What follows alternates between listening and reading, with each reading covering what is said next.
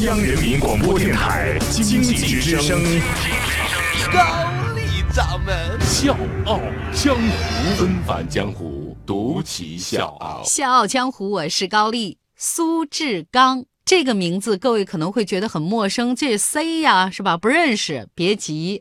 如果各位看过综艺节目《奇妙的朋友》《爸爸去哪儿》，你会发现这些节目呢，都是在长隆野生动物世界安营扎寨取景拍摄。另外，今年央视春晚也在珠海横琴长隆国际海洋度假区设立分会场。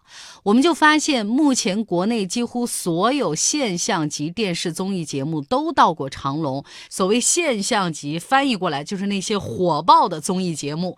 无数中国家庭把一家三代的旅游度假区都选在长隆。而就在刚刚过去的这个周末，长隆集团旗下的珠海横琴长隆海洋王国五 D 城堡影院领取了 TEA 全球主题娱乐协会二零一六年度的杰出成就奖。这个奖大家千万不要小看，它可以说是世界主题娱乐行业的奥斯卡级的大奖。其实，长隆的这个海洋王国在二零一四年就已经拿到了唯一的主题公园杰出成就奖，再加上二零一四年年底呢，广州长隆旅游度假区作为亚洲唯一代表入围全球最佳主题乐园的前三甲，就这三项奖项加起来，就标志着广东长隆集团作为咱中国民族旅游品牌，已经跻身世界著名旅游品牌行列，受到全球关注。而我要告诉各位的是，这一切的缔造者正是长隆集团创始人、董事长苏志刚。纷繁江湖，独骑笑傲。高丽掌门笑傲江湖，敬请收听。一九五八年六月，广州番禺大石村的一个普普通通的农民家庭又添了一个男孩。这个男孩就是苏志刚。苏志刚呢有六个兄弟姐妹，他小时候家里非常穷，穷到什么程度呢？就这六兄妹啊，经常要自己到外面地里面去挖红薯、挖花生，用这样的方式来充饥。没钱买鞋，这是常态。大多数的时间，他们都是光着脚上小学。新学期的第一课，老师说交不起学费的同学举一下手。苏志刚是流着眼泪把自己的小手举起来。其实从小到大，苏志刚都没有觉得贫穷有多可怕。唯一让苏志刚耿耿于怀的，就是因为太穷，没有上了学。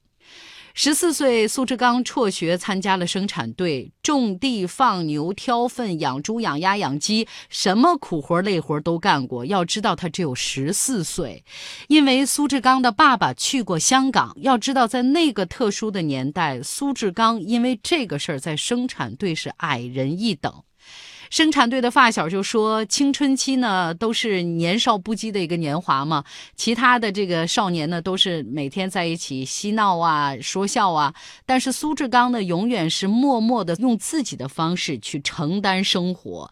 他会自己到山上砍很粗的那种竹子，同龄的孩子用普通的扁担挑八十斤的担，苏志刚呢，会用自己做的这种特殊的竹扁担去挑两百斤的担，一天。”下来，他肩膀上的这个血汗和衣服都粘在一起了，那个滋味我们可以想象一下。但是他第二天照样挑担子，从头到尾没听他喊过一声疼。可能真的是应了咱那句话了，穷则思变。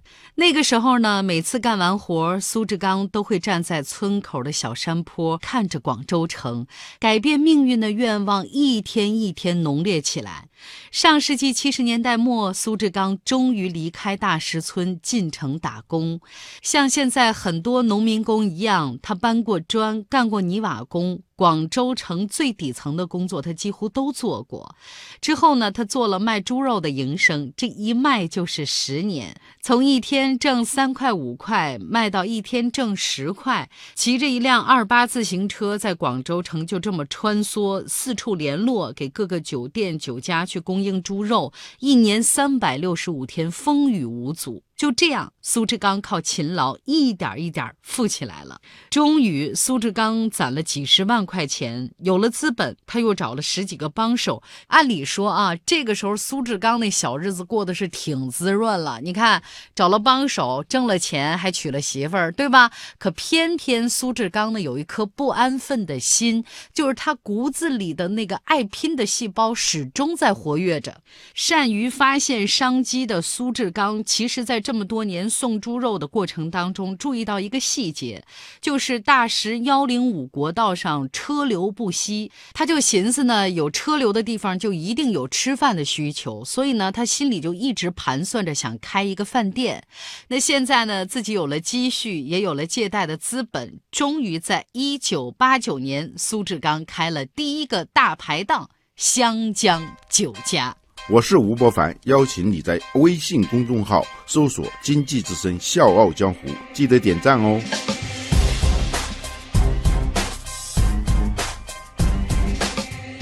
一九八九年八月二十八号，湘江酒家开业。当时那生意特别的火爆，就是每餐呢都要翻好几轮台。于是苏志刚趁热打铁，到了一九九二年，有了经验的积累，再利用自有资金和银行贷款，苏志刚大胆的投资一亿元，建设了三星级的湘江大酒店。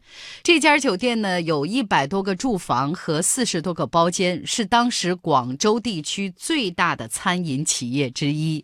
就这湘江大酒店呢，有多火？我给。各位说一下啊，就是当年几乎所有的香港的明星，还有咱内地的一些这个歌星，但凡是在广州开演唱会结束，都一定会在湘江大酒店开他们的庆功宴。这其中呢，就包括像伴随我们这代人成长的四大天王。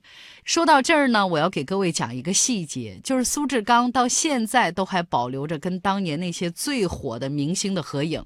按照咱惯常的思维，你看那个时候四大天王啊，刘德华呀、郭富城、黎明他们那么火，跟他们合影了之后呢，我们把这个照片挂到酒店里啊，是不是一个很好的形象宣传呢？可是苏志刚偏偏没有这么做，因为他心里清楚，要想把事儿做长做大，一定要高调做事儿，低调做人。所以那些照片一直保留在苏志刚的家庭相册里。不管是在生产队做农活，还是进城打工，甭管是卖猪肉还是开饭店，无论是做什么，好口碑始终是苏志刚最看重的，而赚钱永远只是附带的结果。这个时候的苏志刚已经不再想自己的价值了，而是考虑自己能为这个社会创造多少价值。于是，一个大胆的念头开始在他的心里生根发芽。小家伙，是高丽，苏志刚的五味人生，明天继续。那一天，我不得已上路，为不安分的心，为自尊的生存，